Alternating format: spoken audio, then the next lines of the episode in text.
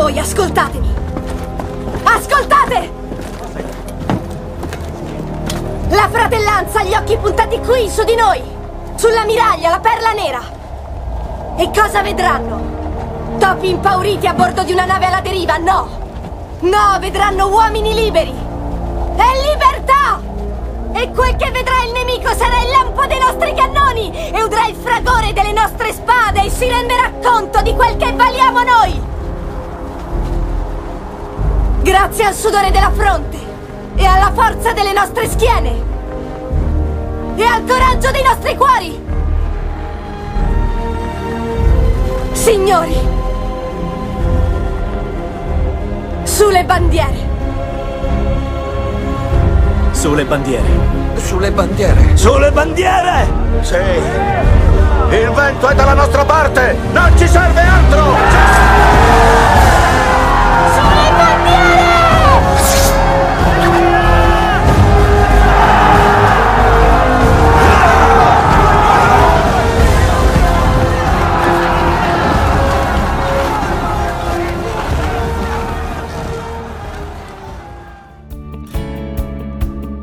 Buon pomeriggio e ben ritrovati alla Perla Nera di Novara. Io sono Sara e oggi, come tutti i martedì, secondi martedì del mese, abbiamo la rubrica Lo sguardo degli dei.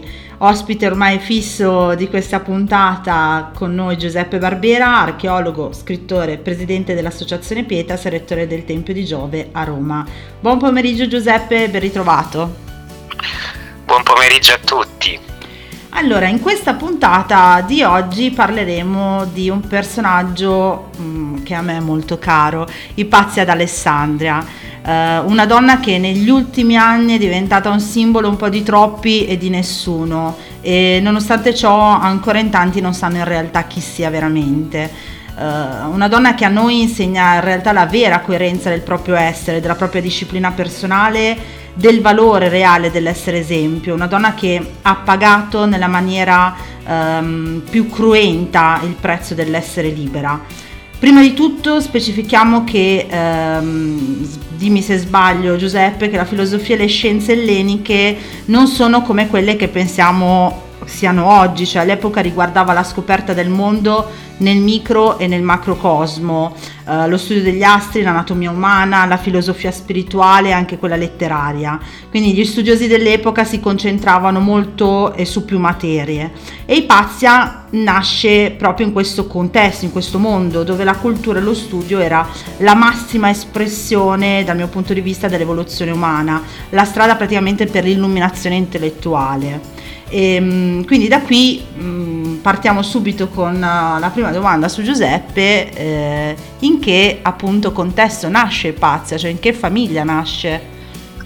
Beh, Ipazia era, era la figlia del rettore del Serapeo di Alessandria, che si chiamava Teano, e praticamente in quanto figlia di questo altissimo sacerdote eh, seguì le orme del padre eh, I sacerdoti antichi, ricordiamolo, erano contemporaneamente filosofi e sacerdoti. Eh?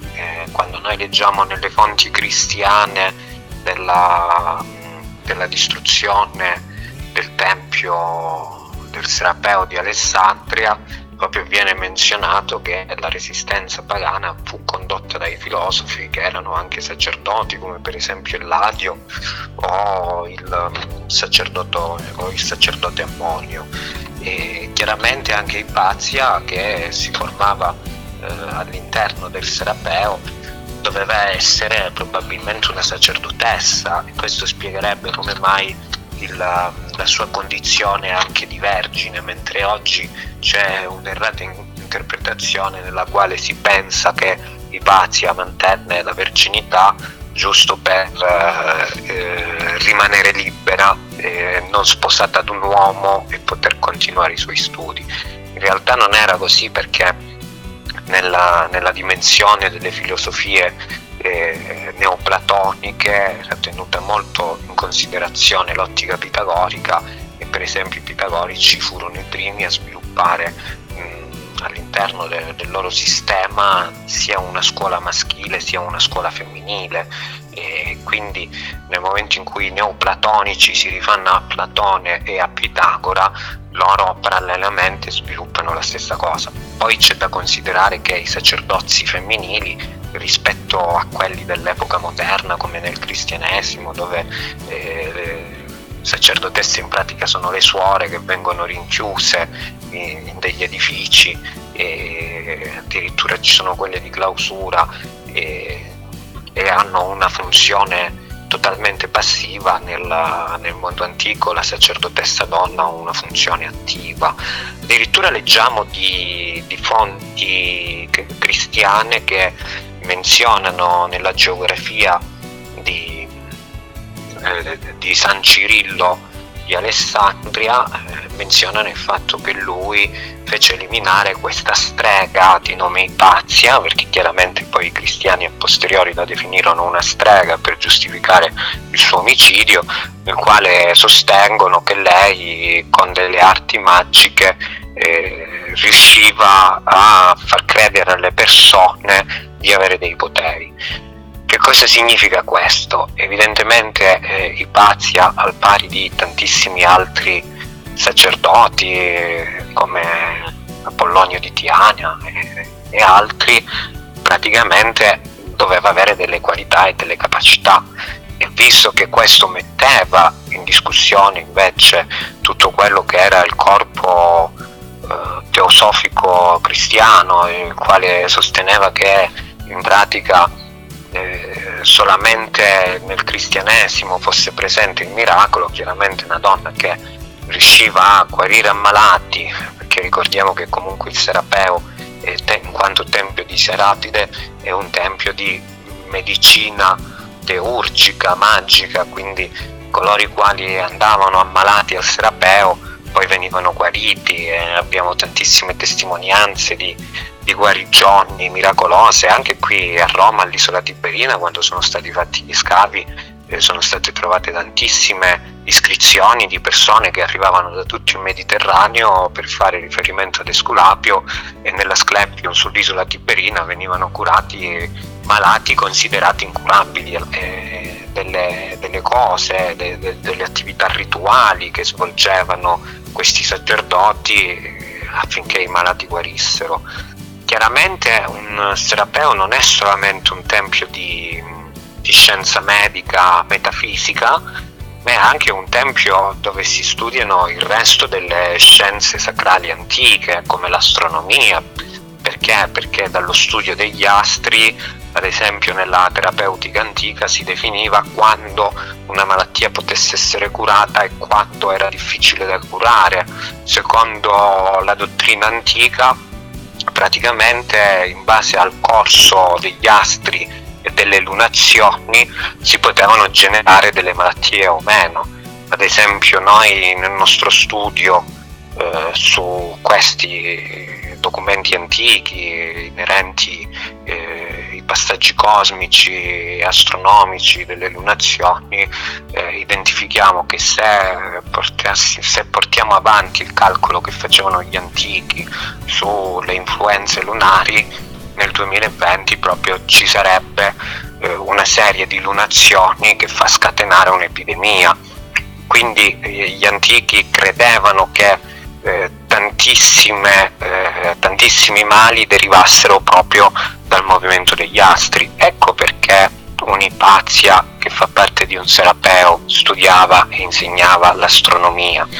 E dobbiamo concepire che comunque l'astronomia degli antichi non era semplicemente un'astronomia che eh, si fondava sull'osservazione del movimento dei, dei, dei corpi celesti e quindi sul cercare di capire come era composto il cosmo attorno alla Terra, ma proprio si cercavano delle, delle logiche metafisiche in questi movimenti, in questi dinamismi. Per cui eh, quando noi andiamo a guardare un film come quello di Amenabar, il famoso Agorà, che tratta proprio della figura di Ipazia, e, e fa vedere che Ipazia studia ed elabora le leggi di Keplero chiaramente una fantasia dell'autore del film, in realtà noi dobbiamo immaginare che un'Ipazia al pari di tutti i sacerdoti antichi che studiavano nei templi terapeutici, studiasse l'astronomia per capire la relazione tra le epidemie, le malattie e la guarigione da queste. Capito? Sì, sì, sì, assolutamente.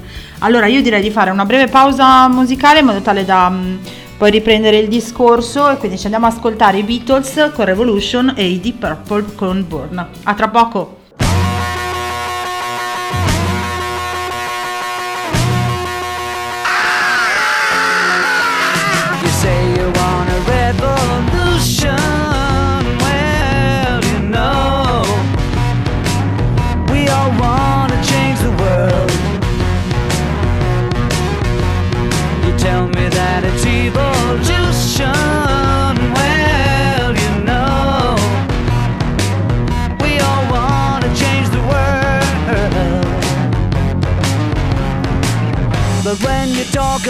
Destruction, don't you know that you can count me out?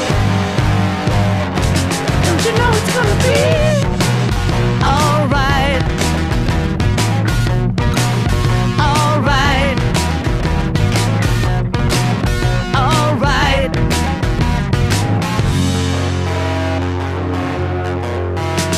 You say you got a real solution.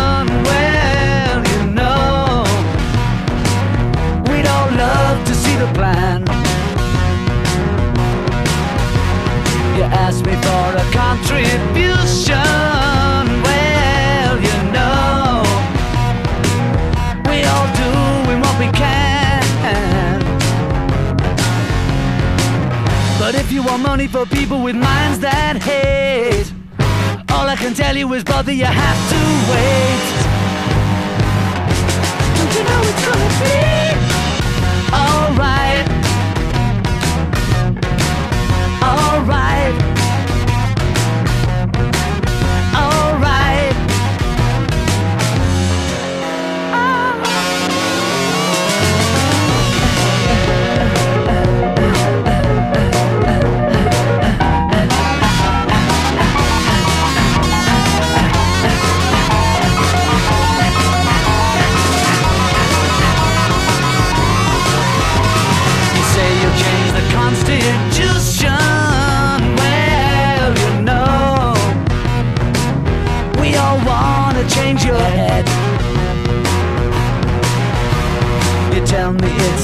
The institution. Well, you know, you better free your mind instead. But if you go carrying pictures of Chairman Mao, you ain't gonna make it with anyone anyhow.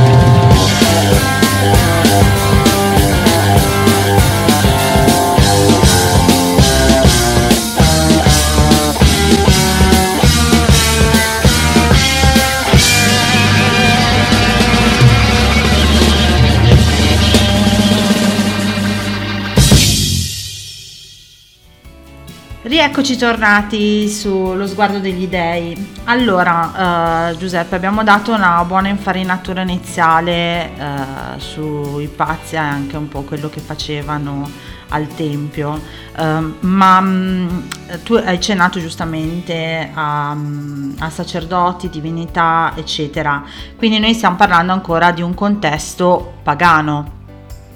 Sì, prettamente pagano, totalmente pagano, soprattutto questo della, del museo e quindi della biblioteca e del tempio eh, ad Alessandria e la grande sapienza eh, filosofica e scientifica dell'epoca si sviluppava proprio nei, nei templi.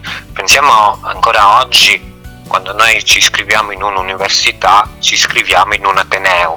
Mhm. Ateneo significa Tempio di Atena, e quindi eh, cosa significa? Rimane nella nomenclatura proprio l'idea che lo studio scientifico è all'interno del Tempio.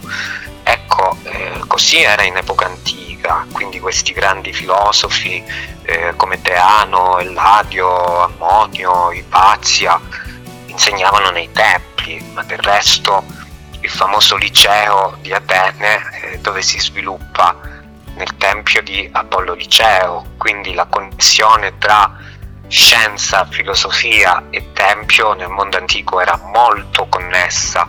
La, la vera distinzione eh, tra religione e scienza nasce con il cristianesimo, perché in realtà il paganesimo tende ad adattarsi alle scoperte scientifiche. Se noi ci andiamo a leggere la teogonia di Esiodo e poi andiamo a studiare le attuali teorie sul Big Bang c'è una coincidenza incredibile, cioè l'idea dell'atomo primordiale che è dovunque in nessun punto, quindi eh, perché è come un palloncino sgonfio, eh, che coincide con l'idea di caos degli antichi, eh, il fatto che un attimo di calore è opaco che trasforma l'energia in materia e anche i presocratici trattano questa problematica del caos delle origini che era praticamente una condizione differente dalla materia attuale e che da questa energia primordiale che era caos nasce poi l'energia materiale.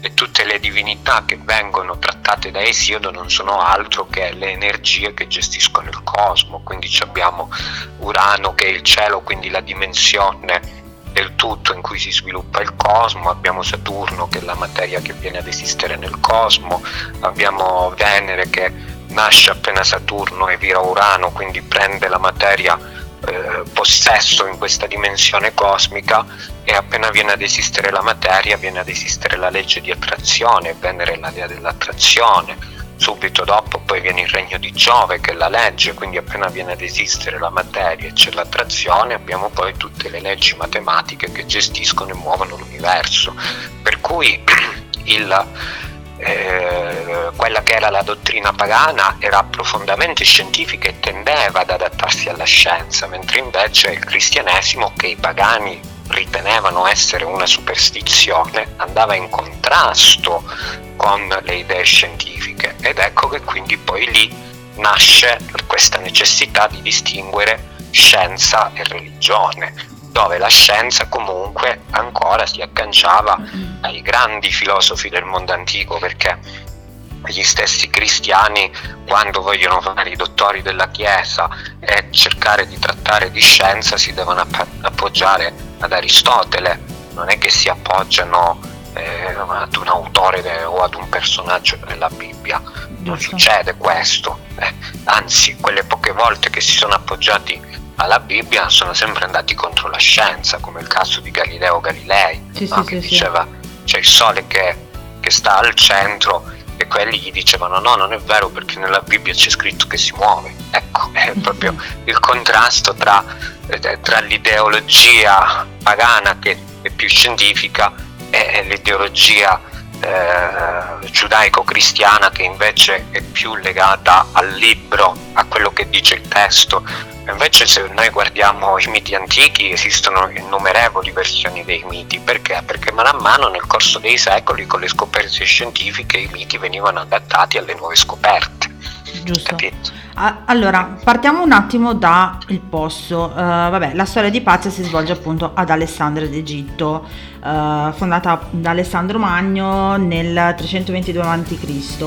Ehm, noi sappiamo che Alessandria nasce come, con l'intento di diventare un po' eh, il ponte tra, ehm, tra Oriente, tra l'Oriente e l'Europa, no? E cosa Sì. che da un certo punto di vista viene portata anche avanti dai successori Tolomeo I e Tolomeo II, se non erro. Certo, Ehm, certo. Ad Alessandria si sa che c'è appunto questa, mh, c'era questa biblioteca che eh, accrescendo custodiva numerosissimi volumi di quell'epoca, Sì, sì. no? E, Sì. mh, Chiaramente era uno dei centri proprio che si opponeva al cristianesimo, infatti una delle frasi famosissime di Cirillo, poi fatto santo per i suoi crimini, una delle famosissime frasi di Cirillo è bisogna distruggere la sapienza pagana, quindi proprio l'atto di distruggere il tempio, di distruggere il museo, perché poi è vero che già sotto Cesare pare che ci fosse stato un incendio, in questo momento gli storici hanno il dubbio se capire se, siccome risulta che ci furono 40.000 volumi bruciati durante una battaglia che venne fatta quando Cesare occupò eh, Alessandria e siccome Cesare sosteneva Cleopatra, il fratello di Cleopatra fece un attacco contro Giulio Cesare, entrò in Alessandria e durante questa battaglia eh, andarono perduti una serie di testi. Ora gli storici non riescono a capire se si tratta di testi che erano all'interno del, del museo, museo significa tempio delle muse, anche qui vedi il- la biblioteca dove era in un tempio. no? Mhm. Ecco, ora non si capisce se questi testi eh, fossero andati perduti, eh, che erano testi del- della biblioteca originale che si erano bruciati o se erano delle copie in prossimità del porto eh, destinate ad essere imbarcate e portate in altre biblioteche, vendute nel resto del Mediterraneo, perché chiaramente poi eh, questa biblioteca si occupava anche di fare le copie dei tanti manoscritti e diffonderli nel mondo, perché poi proprio Alessandria, come ben dici, nasce da Alessandro, nasce da un'ideologia. Qual è l'ideologia? Scambiare la comunicazione, cioè far sì che ad Oriente e a Occidente si sappia ognuno a che punto è arrivato, dove sono, dove sono arrivate le cognizioni scientifiche, filosofiche, religiose. Proprio la grandezza di Alessandro Magno è quella di aver creato lo scambio di idee. Per carità, si è ispirato agli stessi persiani, perché quando Ciro il Grande occupa l'Egitto e Pitagora si trova in Egitto che sta facendo la sua formazione come sacerdote in Egitto, praticamente viene rapito insieme ad altri sacerdoti e portato a Babilonia dove conosce Zoroastro e viene iniziato anche da Zoroastro che aveva notato in lui delle qualità particolari e questo fatto è menzionato da numerose fonti greche. Quindi perché Ciro porta con sé dei sacerdoti e poi questi sacerdoti vengono rilasciati? Perché lo scopo suo era quello di far scambiare le idee, le cognizioni, far sì che accrescesse la sapienza un po' in tutti i luoghi. Alessandro eh, stima, mentre il resto dei greci vedono nei persiani esclusivamente dei barbari, Alessandro stima la cultura orientale, si innamora di alcuni elementi di questa cultura orientale che però a differenza di quella greca eh, magari aveva uno scambio culturale eh, maggiore su certi punti, ma sul, sul livello delle libertà eh, praticamente era arretratissima rispetto alla Grecia. Quindi lui cosa fa? Arricchisce questo mondo orientale di tutte quelle che erano le dottrine politiche greche, lo arricchisce con tutte le dottrine filosofiche e spirituali della Grecia e crea questo meraviglioso matrimonio, tanto che si formano dei sincretismi, lo stesso ehm, tempio del dio che si trova ad Alessandria è un tempio che nasce da un sincretismo, cioè in origine c'era il dio Asclepio in Grecia, eh, in Egitto avevano il dio Consu, eh, Serapide e un sincretismo tra il dio Consu egizio e il dio Asclepio greco, quindi Mm. significa che i sacerdoti egizi e i sacerdoti greci che si occupavano di terapeutica sono stati messi a confronto, eh, hanno lavorato insieme ed è nata quindi questa nuova divinità, per cui la divinità non era altro che lo strumento di tutta una sapienza che teneva la classe sacerdotale ed era lo strumento per passare questa sapienza o utilizzarla a favore della popolazione che quindi poi si rivolgeva al tempio per avere l'aiuto. Chiaramente la sapienza era una delle tante medicine per l'essere umano perché si diceva mens sana in corpore sano ma allo stesso tempo un corpo sano doveva avere un- una mente sana ecco perché lo stesso studio era reputato un atto terapeutico. E perciò poi appunto questa questione della distruzione dei testi eh, ripeto non si, non si comprende se già sotto Cesare ci fu un primo incendio della biblioteca o se fu un incendio di testi che si trovavano in magazzini del porto perché questa battaglia fu eh, nel quartiere adiacente il porto si sa comunque che poi eh, con eh, la distruzione, l'occupazione del Tempio, tantissimi testi vennero distrutti. Ora noi non possiamo sapere se in quei chilometri di biblioteche vaticane dove nessuno può entrare a parte alcuni personaggi interni del Vaticano, non sappiamo se lì ci siano dei testi provenienti dalla biblioteca di Alessandria. Fatto sta che comunque questa biblioteca raccoglieva libri da tutto il mondo e Tolomeo pagò tutto quello che aveva per cercare di reperire qualsiasi testo perché aveva questo scopo, l'obiettivo di raccogliere il sapere in un luogo, per cui Alessandria rappresentava proprio il faro del concetto di libertà, il faro del concetto di idea e del sincretismo, del parallelismo, della libertà religiosa, di tantissime cose che chiaramente si andarono a scontrare con quella che era la nuova dottrina cristiana. Quindi Alessandria fu, diciamo, l'ultimo caposaldo della difesa pagana che purtroppo venne a cadere a causa dei de- decreti di Teodosio, perché poi fu Teodosio a donare il tempio ai E cristiani. adesso, adesso infatti ci arriviamo e spieghiamo bene com'è che è iniziata questa decadenza. Beh, purtroppo Ipazia sarà proprio nel mezzo di questa decadenza. Ci prendiamo questa breve pausa musicale, ci andiamo ad ascoltare I Stand Alone e Going Under. A tra poco. Now I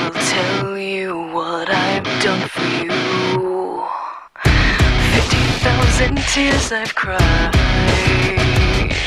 screaming, deceiving, and bleeding for you, and you still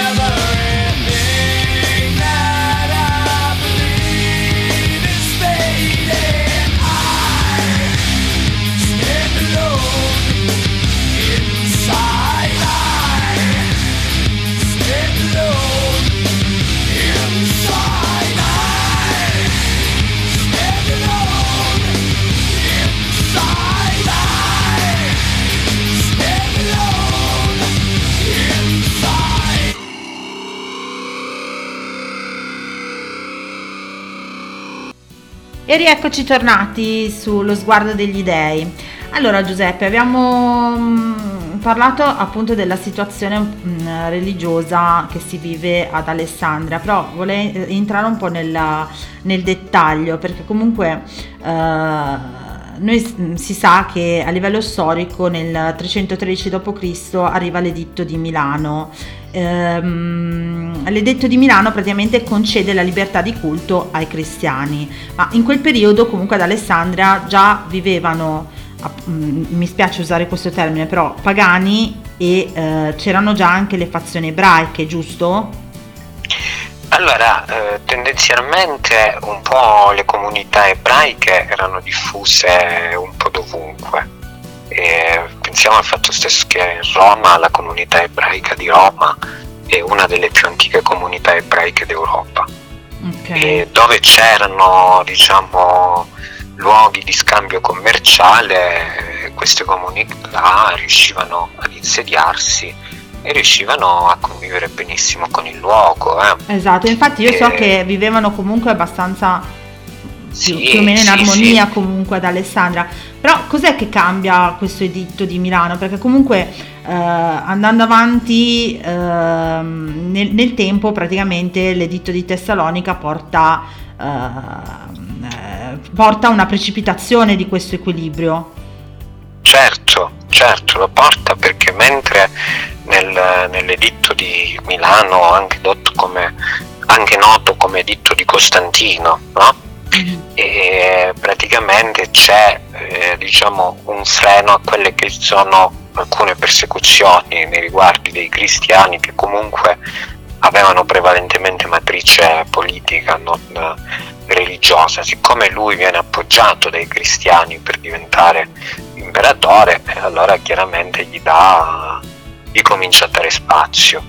Che cosa succede? E che eh, poi si arriverà praticamente agli editti più tardi, come questo di, Tessalonica, firmato dagli imperatori Graziano, Teodosio e Valentiniano, e dove si stabilisce che il cristianesimo del credo niceo diventa religione ufficiale dell'impero.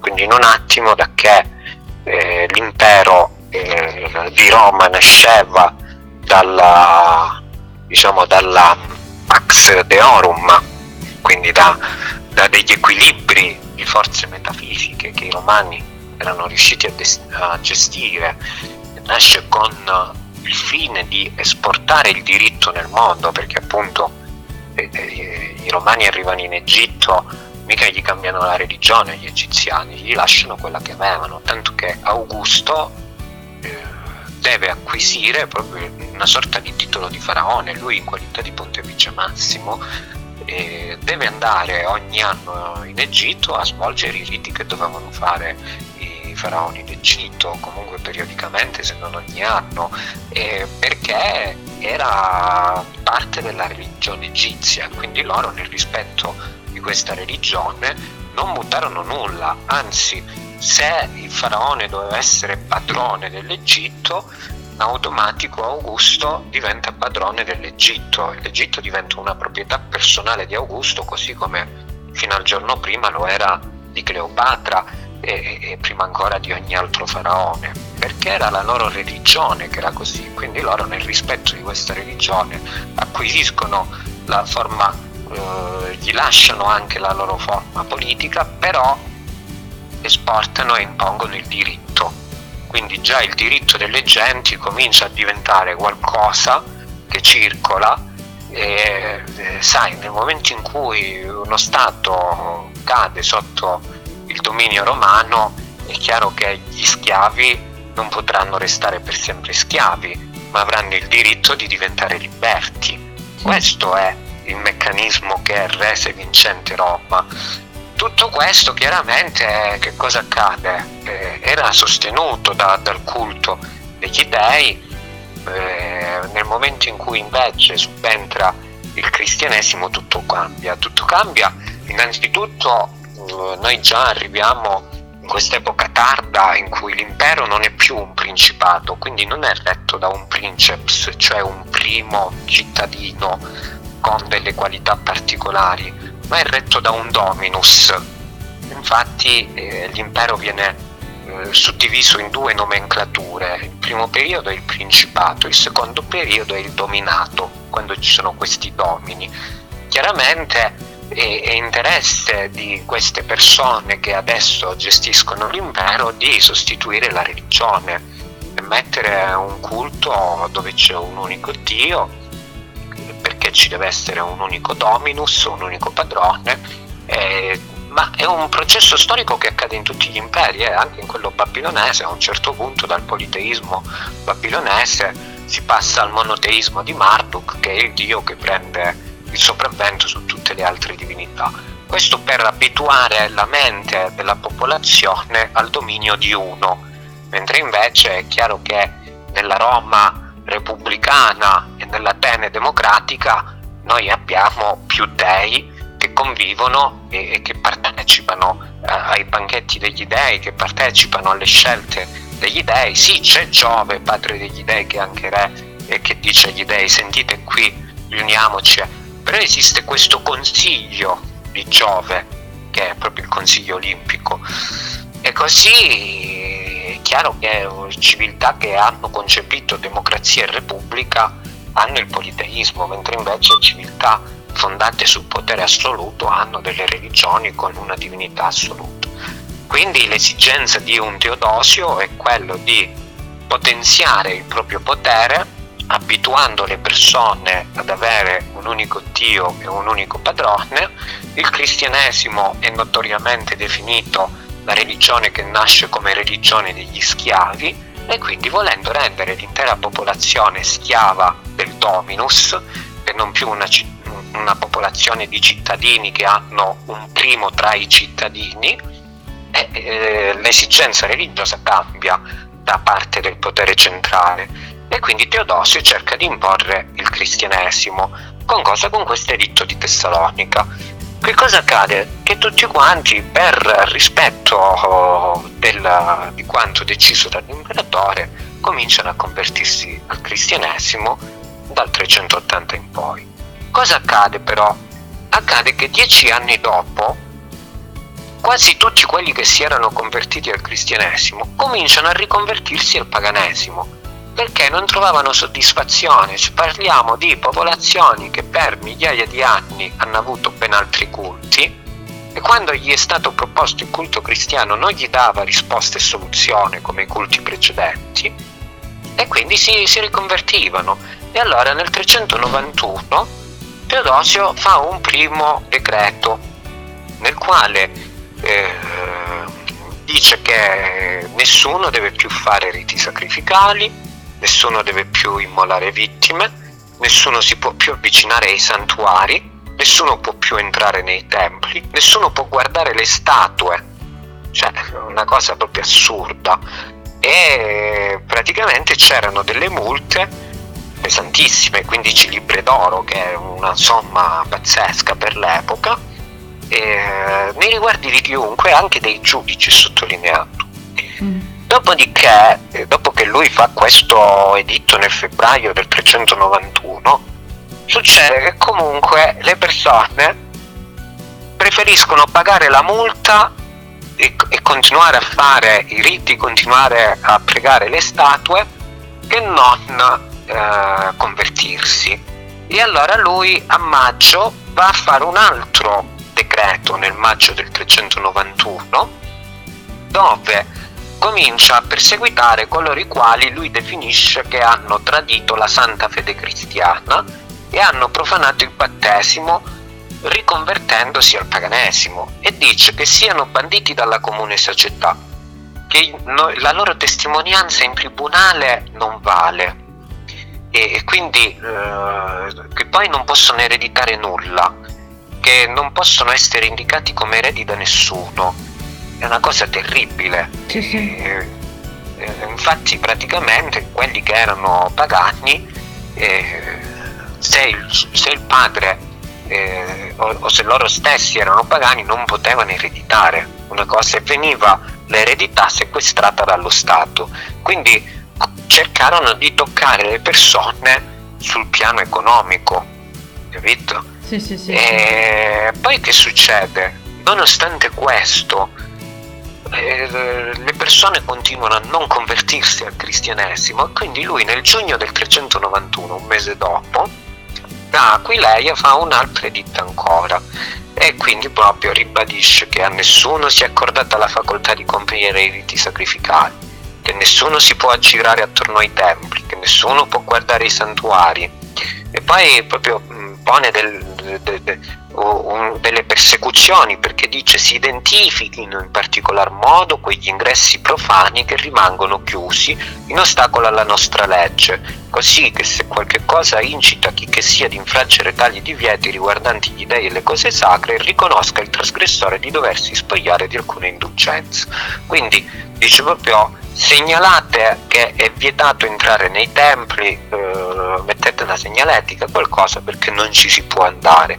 E se un giudice durante l'esercizio della sua carica avesse fatto ingresso in un tempio, doveva pagare una multa di 15 libbre d'oro.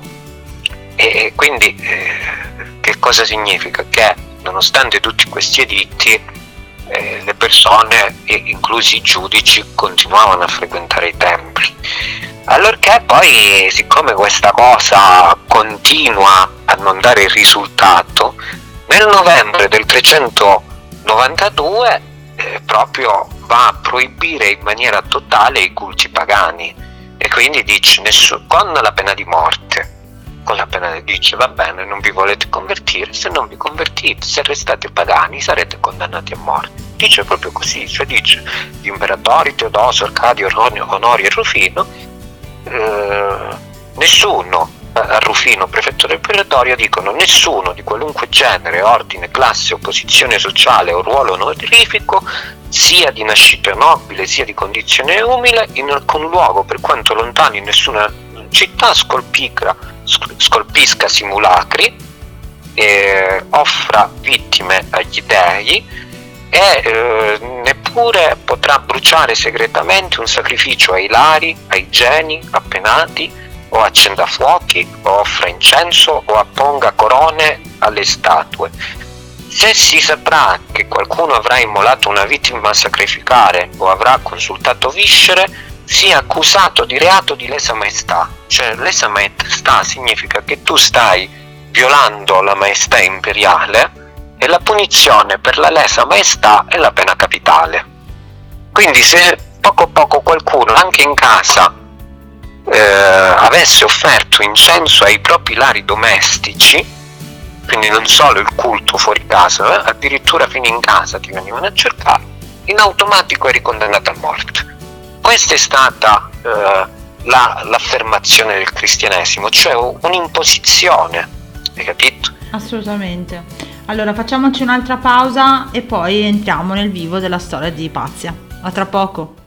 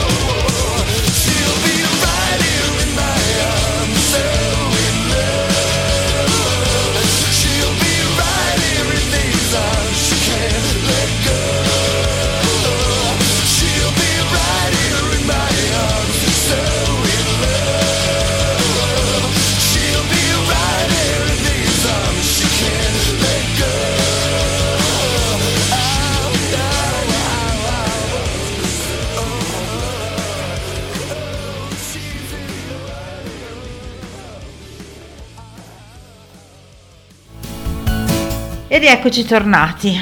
Allora, abbiamo capito esattamente che cosa succedeva eh, nel contesto in cui è nata Ipazia. E na- Ipazia nasce eh, proprio nel, nel mezzo di questi editti. Infatti, eh, dimmi se sbaglio, nasce nel 370 d.C. da Teone, giusto?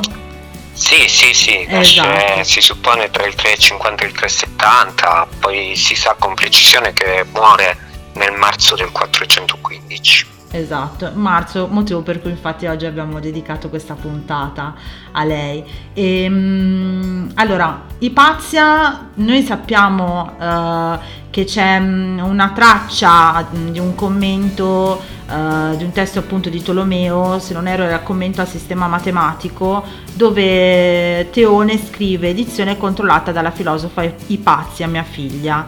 Quindi praticamente abbiamo un papà che eh, spinge questa figlia a, a studiare eh, le, le materie da lui stesso amate, insomma, probabilmente anche per un certo intuito eh, verso appunto il genio di Ipazia, no? Ehm, ma è una cosa che eh, nel contesto spesso si sente dire eh, storicamente che le donne sia, ehm, sia in Grecia che a Roma erano eh, delle, dovevano essere delle donne mh, casa e basta cioè non, non dovevano studiare, non dovevano fare, non dovevano parlare e via dicendo, forse in Grecia ancora di più di Roma. È vero innanzitutto questa cosa e secondo luogo, come mai Teone invece eh, educa la figlia in una maniera completamente diversa, che poi, tra parentesi, è Teone che educa la figlia o è la figlia che fa vedere che effettivamente è appassionata e quindi ha una certa libertà di movimento?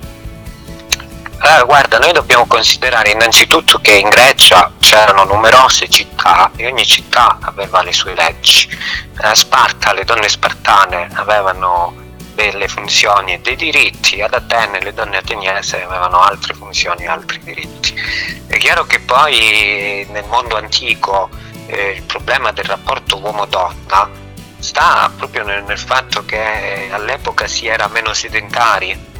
Meno sedentari significa che il lavoro era più faticoso, gli uomini uscivano, andavano a lavorare nei campi, venivano impegnati nelle attività belliche e quindi in automatico le padrone della casa diventavano le donne perché l'uomo era sempre impegnato in attività per la tutela della società stessa. E, Nonostante ciò, nel mondo antico sì, i romani per esempio creano per primi la scuola pubblica, ma non è definito da nessuna parte che la scuola pubblica fosse rivolta esclusivamente ai maschi, eh? era scuola pubblica, poi è chiaro che una donna che si sposava, cominciava a fare figli, diventava difficile studiare eh, praticare, ma non perché fosse vietato, perché proprio eh, in, un- in quel sistema era difficoltoso. Certo era vietato l'accesso ad, ad alcune funzioni politiche, eh, perché alcune funzioni politiche erano riservate solamente agli uomini, ma per quanto riguarda eh, le funzioni sacrali, sacerdotali e quelle filosofiche, chiaramente esistevano diverse scuole, esistevano diversi culti, esistevano diverse forme. Se noi andiamo a guardare nel culto antico, eh, già la Sibilla Cumana comunque è sempre una sacerdotessa donna, quindi c'erano alcune forme di culto che potevano essere gestite solo da donne, altre forme magari solo da uomini, altre forme sì, eh, erano interscambiabili. C'erano tante cose, il mondo antico è molto più complesso di come lo si voglia vedere nel, nel sistema semplicistico di oggi, perché come potremmo oggi definire la società in un semplice libro? Impossibile perché la società di oggi è molto ampia e complessa. Ecco, le società antiche erano ancora più ampie e complesse di quella contemporanea. Sicuramente eh, la questione di- della- del ruolo della donna è una diatriba non facile da sciogliere, eh, proprio perché magari emergono alcuni testi prettamente misogeni da parte di alcuni autori greci e contemporaneamente invece eh, altri autori greci scrivono il contrario. Eh, non è che eh, per esempio Lesbo eh, le- eh, sia stata diciamo un'isola dove non, eh, non avessero le donne il diritto di dedicarsi per esempio alla poesia, lo potevano fare, no? E così allo stesso tempo Magna Grecia noi con il pitagorismo abbiamo proprio l'apertura di queste scuole femminili dove si studia al pari di quelle maschili. E quindi come esistono i matematici uomini esistono le matematiche donne e fino a 50 anni fa a scuola c'erano le classi dei maschi e le classi per eh, le femmine no? ma la scuola era per tutti ecco poi nel caso specifico noi nel pitagorismo abbiamo molte donne pitagoriche che risultano come studiose eccellenti ma conosciamo pochissimo perché a posteriori il cristianesimo ha cercato di distruggere tutti i testi che parlassero di esse, perché siccome il cristianesimo voleva imporre alla donna di avere un ruolo totalmente inferiore rispetto a quello del maschio, allora fanno scomparire qualsiasi traccia che possa testimoniare che la donna può avere anche altre funzioni. Ma è un'azione che fanno i cristiani e a causa di questa loro azione noi non possiamo dare delle definizioni scientifiche di come fosse realmente trattata la donna nel mondo antico.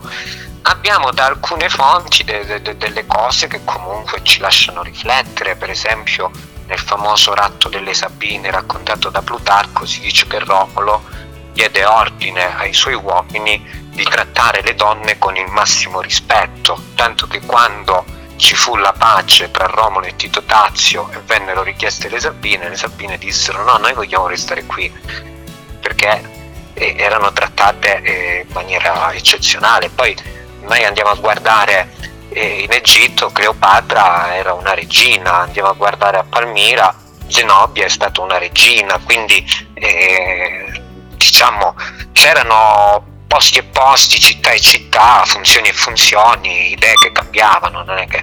però per quanto riguarda diciamo, l'impero romano eh, la donna era tra virgolette eh, abbastanza libera rispetto ad altre eh, popolazioni antiche, eh, tanto che la legge imponeva la tutela della donna, solo che eh, poi noi siamo abituati dai canoni moderni, dove per esempio nell'Islam si impone la tutela della donna, ma tutela della donna significa che ci deve essere una persona che garantisca che quella donna eh, diciamo, sia sottoposta a qualcuno, mentre invece nella dimensione romana eh, tutela significa proprio che tu devi tutelare che la donna possa eh, crescere possa sviluppare i suoi interessi. Infatti, ad esempio, per legge romana, quando veniva data la dote eh, alla donna, la dote era per la donna, il marito non la poteva consumare e se eh, si, si divorziavano, perché chiaramente avevano il divorzio, il marito doveva restituire completamente la dote della donna, non poteva averla toccata, capito? Quindi qual è il discorso poi di tutela? La tutela nel mondo antico è, è relativa diciamo a- al pericolo dell'epoca, non esistevano i sistemi di, di sicurezza di oggi, quindi era facilissimo insomma correre dei, dei pericoli che oggi invece non ci sono, cioè all'epoca già solo perché attraversavi una strada rischiavi che dei predoni ti, ti- ti uccidevano per rubarti il sacchetto con le monete, cosa che oggi chiaramente in un sistema più civile con eh, telecamere e quant'altro non esiste e è un rischio minore. no? Eh, ecco, quindi lì la, la cosa è da inquadrare senza ombra di dubbio nella- nella- nell'epoca. Per quanto riguarda poi in particolare questa ragazza, Ipazia, è chiaro che deve aver manifestato delle qualità e quindi il padre gliel'ha lasciata studiare nel settore femminile della scuola neoplatonica. E quindi c'è un, um, dire, c'è proprio un, uh, un aspetto di, di rispetto da parte del padre verso le qualità della figlia.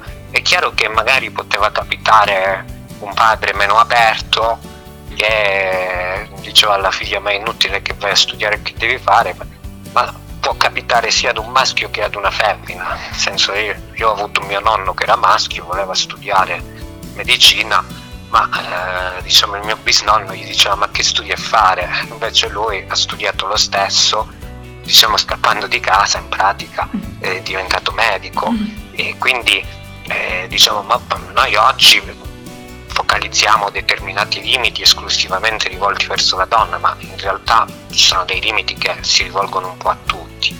E certo, ripeto, le funzioni nel mondo antico erano completamente diverse, però c'erano delle possibilità, tra virgolette, di apertura per tutti.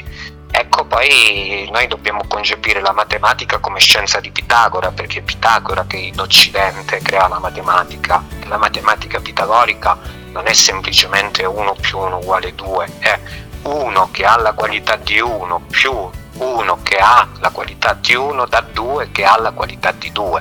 Quindi non c'è solo il valore quantitativo del numero, ma anche quello qualitativo. Quindi 1 da un punto passa in infinite rette, quindi è l'apertura verso l'infinito.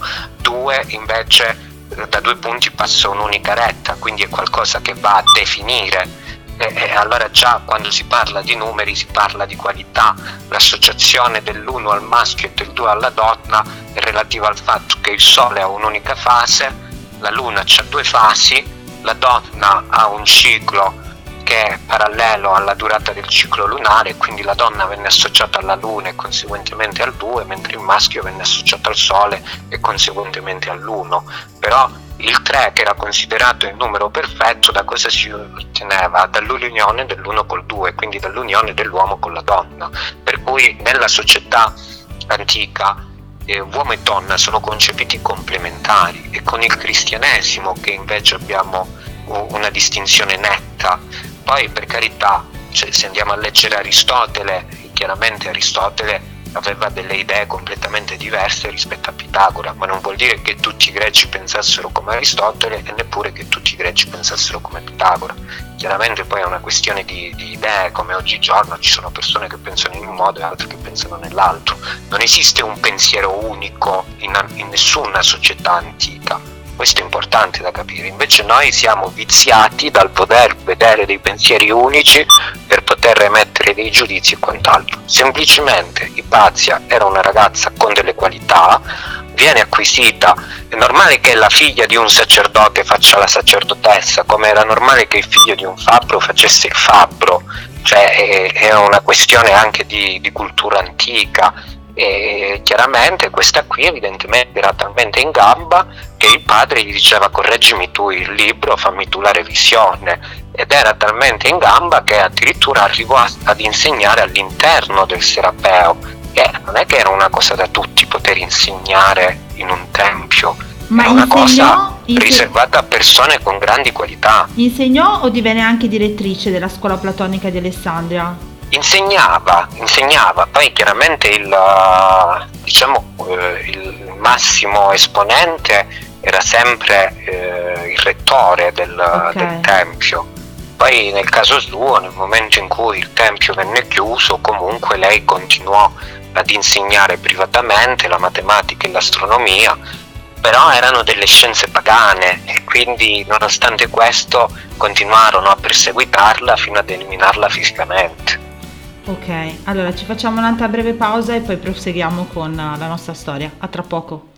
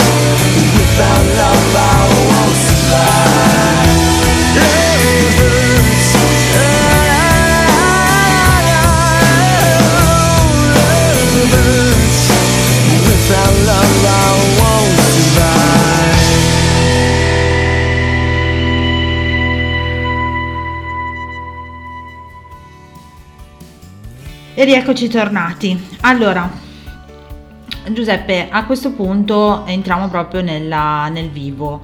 Ehm, I personaggi di questa storia eh, in teoria sono Cirillo, Ipazia.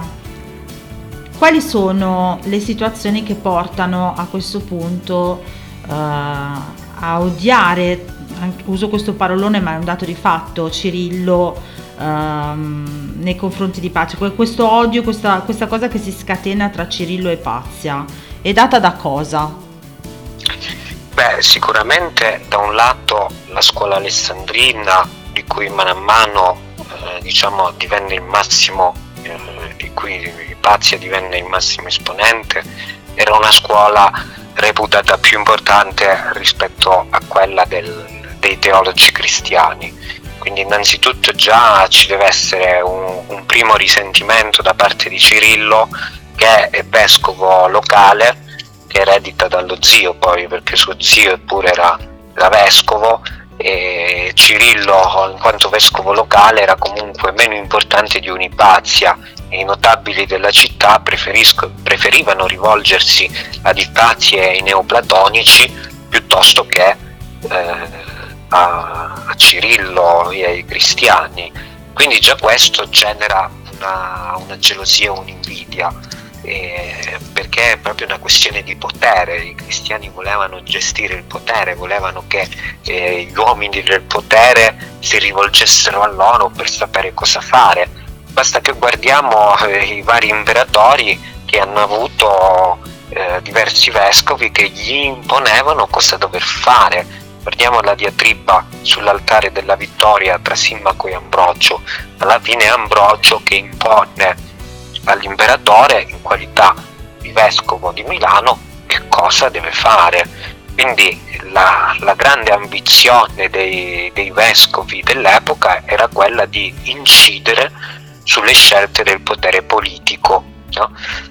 E purtroppo il discorso è questo qui, che poi eh, Pitagora, eh, cioè Pitagora, sì, Ipazia praticamente deriva dalla, dalla scuola di, di Plotino, quindi parliamo di una, di una scuola importantissima, parliamo di un punto di riferimento per il mondo occidentale e oltretutto nella scuola di Plotino sappiamo benissimo che era fondamentale l'importante della teurgia, cioè che cos'è la teurgia? È proprio la capacità di agire sul piano divino, sul piano metafisico, quindi eh, evidentemente eh, Ipazia doveva essere una teurga, per questo motivo poi viene accusata da alcune fonti cristiane di, di essere una strega, doveva avere delle qualità, e invece Cirillo queste qualità evidentemente non le aveva, e allora le persone seguivano più i pagani anziché i cristiani, nonostante erano appoggiati dall'imperatore, e questo suscitava l'invidia. E allora si, si smuove questo, questo gruppo di monaci parabolani al servizio di, eh, di Cirillo i quali in una Pasqua 4 nella Pasqua del 415 eh, prendono la donna, questa povera donna la trascinano per strada la spogliano e la massacrano. E questo fu un crimine atroce del quale chiaramente eh, né il mandante né gli esecutori vennero mai puniti perché in quel momento quel crimine faceva gioco al potere imperiale che aveva scelto questa nuova religione e questa è la parte più brutta perché praticamente con il passaggio dal paganesimo al cristianesimo viene meno il diritto romano, viene meno il rispetto verso il sacro e verso gli dei e verso i sacerdoti, perché questa era una sacerdotessa, e chiaramente l'impero romano ha pagato la sua colpa e dunque è crollato. Io direi anche oltre al danno una beffa perché appunto Cirillo poi è diventato santo protettore della Chiesa. Certo, perché quello che dove vedeva pagani li mandava ad uccidere. Quindi Eh, questo è chiaro, no? Eh, noi abbiamo eh, le cronache di, di Giovanni di Nicchio, che è un vescovo copto eh, cristiano che praticamente eh, de- de- la definisce proprio come una, una strega e invece eh, Cirillo viene definito come un santo. E purtroppo poi la storia la scrivono i vincitori. Ti faccio l'ultima domanda, ma mm, mi rispondi dopo la musica, perché a questo punto, vista anche la situazione, è una domanda che potrebbe essere probabilmente banale, però visto il contesto e tutto quanto, secondo te la domanda che ti faccio è come mai Pazia eh, non, non ha nascosto, come hanno fatto molti altri pagani, eh, la sua fede? Però mi rispondi dopo la musica. Ci sentiamo tra poco.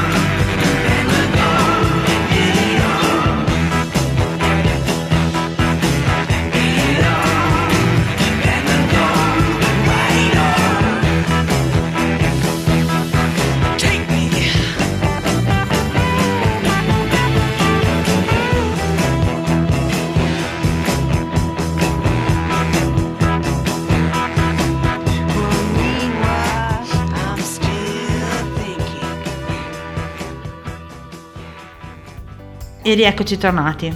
Allora, mh, ripercorrendo un attimo, eh, ho appena fatto una domanda a Giuseppe appunto su che cosa, secondo lui, come mai Pazia non, ehm, non si è nascosta come invece hanno fatto molti altri pagani, eh, trasformandosi appunto in cristiani per preservarsi anche. Bene, nel caso suo chiaramente eh, a tutti gli effetti, eh, in quanto diciamo, figura fondamentale della, della scuola alessandrina eh, all'interno del, del Serapeo, è chiaro che Ipazia era una sacerdotessa e i sacerdoti nel mondo antico vengono formati sulla, sull'abbattimento della personalità, sull'abbattimento dell'ego, sull'abbattimento degli istinti, delle passioni e delle paure. Quindi nascondersi significa manifestare una paura ed è qualcosa che non può appartenere ad un sacerdote antico. Infatti i vari sacerdoti nessuno si nascose, anzi eh, fecero una, una resistenza molto forte a queste imposizioni imperiali, però poi purtroppo nel pieno delle violenze dovettero scappare da Alessandria. Mentre Olimpio e altri sacerdoti scapparono a Napoli, da dove poi nacque l'ordine egizio e quindi tutto quello che è stato l'ermetismo italico che si è sviluppato attorno a questi sacerdoti provenienti fuggiaschi da Alessandria e che a un certo momento hanno capito che era inutile continuare a mettersi contro il potere imperiale e quindi preferirono fare de- degli ordini quasi occulti e lei invece rimase nella sua città eh, ad insegnare eh, proponendo semplicemente le sue materie quasi come delle, delle dottrine diciamo laiche tra virgolette potremmo dire anche se all'epoca questo concetto assolutamente non esisteva. Nonostante ciò comunque per quanto laiche erano fortemente pagate e quindi non, eh, non poteva convivere lei cercò di, di mantenere diciamo, la sua funzione di, di sacerdotessa, cercò di mantenere eh, quindi tutta quell'etica intellettuale che deve avere un sacerdote pagano.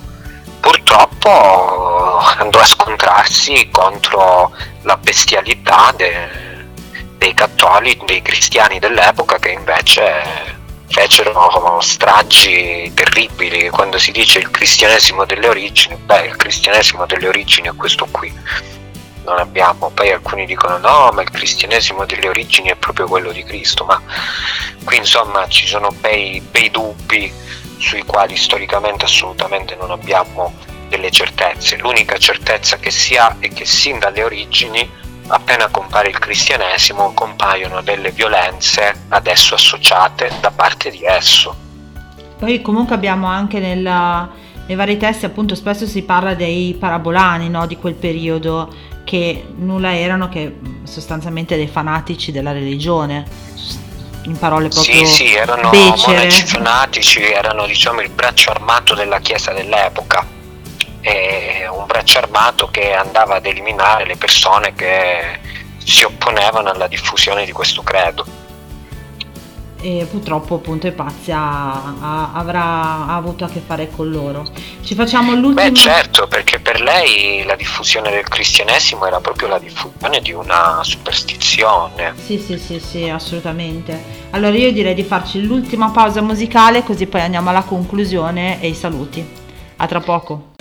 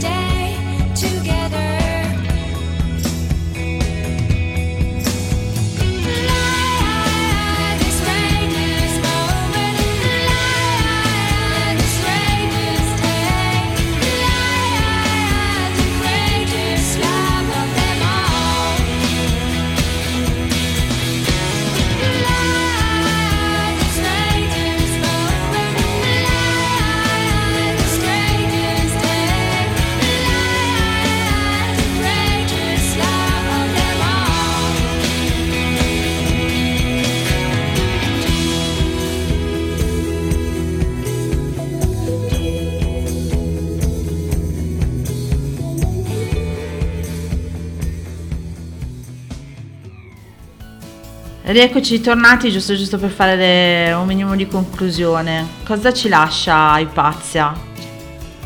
Ma sicuramente Ipazia ci lascia l'esempio della coerenza da portare fino in fondo, ci lascia l'esempio di che cosa significa lottare per un'idea, perché lei non è scappata da Alessandria, è rimasta ferma al suo posto, è rimasta ferma nella sua città, è rimasta fedele al suo culto, non si è fatta corrompere quindi è stata proprio ancora oggi, grazie a lei, noi sappiamo che cos'era veramente il cristianesimo. Sì, sì. E oltretutto è una, è una donna che ha dato dimostrazione che dalle sue basi, eh, dalla sua storia, dalla sua fede, dalla sua voglia di studiare, di conoscere, eh, l'hanno formata e l'hanno fatta diventare una donna che comunque, nonostante tutto quello che stava vivendo, passando, subendo, eh, è rimasta a testa alta ad affrontare qualsiasi cosa. Sicuramente le sacerdotesse, sicuramente le sacerdotesse pagane erano comunque dei- degli esempi viventi di che cosa di, di qual è la profondità del culto classico. E quindi queste, queste sacerdotesse erano perseguitate perché altrimenti non si riusciva ad imporre il nuovo potere religioso. Ehm, una- un'ultima domanda giusto ad arrivare a chiusura. Ehm, Ipazia, come abbiamo detto all'inizio, è un personaggio che è stato sfruttato molte volte in maniera sbagliata.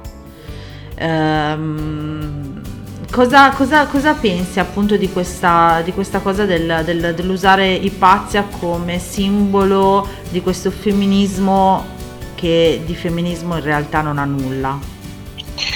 Guarda, io penso che sia ridicola la strumentalizzazione di Ipazia da parte di, di forme politicizzate che vogliono una visione ipermaterialista della realtà. Ci sono persone che pensano che Ipazia fosse uh, una matematica materialista, non hanno capito invece eh, lo spessore, non, non sarebbe mai arrivata ad essere il massimo esponente de- di una scuola neoplatonica se lei non fosse stata una praticante, perché poi per il filosofo neoplatonico la praxis, cioè la pratica religiosa spirituale è implicita. Il grande filosofo neoplatonico è sempre un sacerdote, come ci testimoniano le fonti. Quindi eh, il discorso di fondo è questo, che molti strumentalizzano Ipazia cancellando ogni notizia sulle sue qualità sacerdotali e teurgiche e, e spacciandola come una Margherita Hack. Per carità, Margherita Hack è una grande donna, un'intelligenza è sicuramente un esempio da seguire per tante donne moderne rispetto ad, altri, eh, ad altre donne di siparietto che invece vengono proposte come, come modelli. Ipazia è un modello particolare per quelle donne che vogliono puntare invece ad una tradizione profonda come quella antica e quindi lì si parla proprio de- della spiritualità eh, in totale contrapposizione alla materialità, si parla della matematicità del cosmo, si parla della matematicità della metafisica, cioè per la scuola neoplatonica la metafisica è tutto, e quindi è un'ideologia totalmente opposta al materialismo. Poi appunto eh, magari molte, molte femministe moderne nello strumentalizzarla eh, quasi vogliono sostenere che lei non fosse sposata perché se si fosse sposata sarebbe stata sottomessa ad un maschio e non avrebbe potuto studiare. no, Invece era semplicemente- sposata. Come? Era sposata, se non erro. Comunque in alcune lettere sì, ci sono dei riscontri di qualcuno che lei comunque amava. Allora, il discorso è questo, Ipazia era sacerdotessa vergine e praticamente eh, la sua verginità era relativa alla sua condizione sacerdotale. Poi per carità le sacerdotesse si potevano sposare, non è che non potevano non sposarsi, ma esclusivamente con persone di, di alto calibro. Ok. Il fatto che ci fossero degli uomini innamorati di lei, ma lei non cedette mai a nessuno, perché chiaramente per uno studioso eh, o per un sacerdote del Tempio è chiaro che un- una donna delle qualità di Ipazia è la compagna perfetta, perché eh, una persona che, che studia eh, il movimento degli astri celesti e a casa si confronta con la moglie quando stanno seduti a tavola e magari la moglie eh, gli insegna a lui qualche cosa, è chiaro che uno si sente arricchito, no? E- È ovvio che all'epoca una donna del genere era un'aspirazione, però non sappiamo bene nel culto eh, di, di Serapide quale fosse la condizione delle sacerdotesse, se per tutto il periodo del sacerdozio dovessero rimanere vergini o meno, o se fosse come nel culto di- nel sacerdozio di Vesta che il- la castità durava soltanto fino a una certa età, ma eh, insomma poi eh, tutti i sacerdoti sono sempre stati liberi di scegliere come gestire mm, quelli pagani chiaramente, come gestire la loro vita sentimentale e lei al pari di qualsiasi altra sacerdotessa o sacerdote aveva questa libertà. È chiaro che chi eh, penetra le dimensioni della metafisica non si accompagna ad una persona qualunque, ma cerca qualcuno eh, a lui pari, se no non neanche la sente l'attrazione. Siccome questa era una donna eccezionale,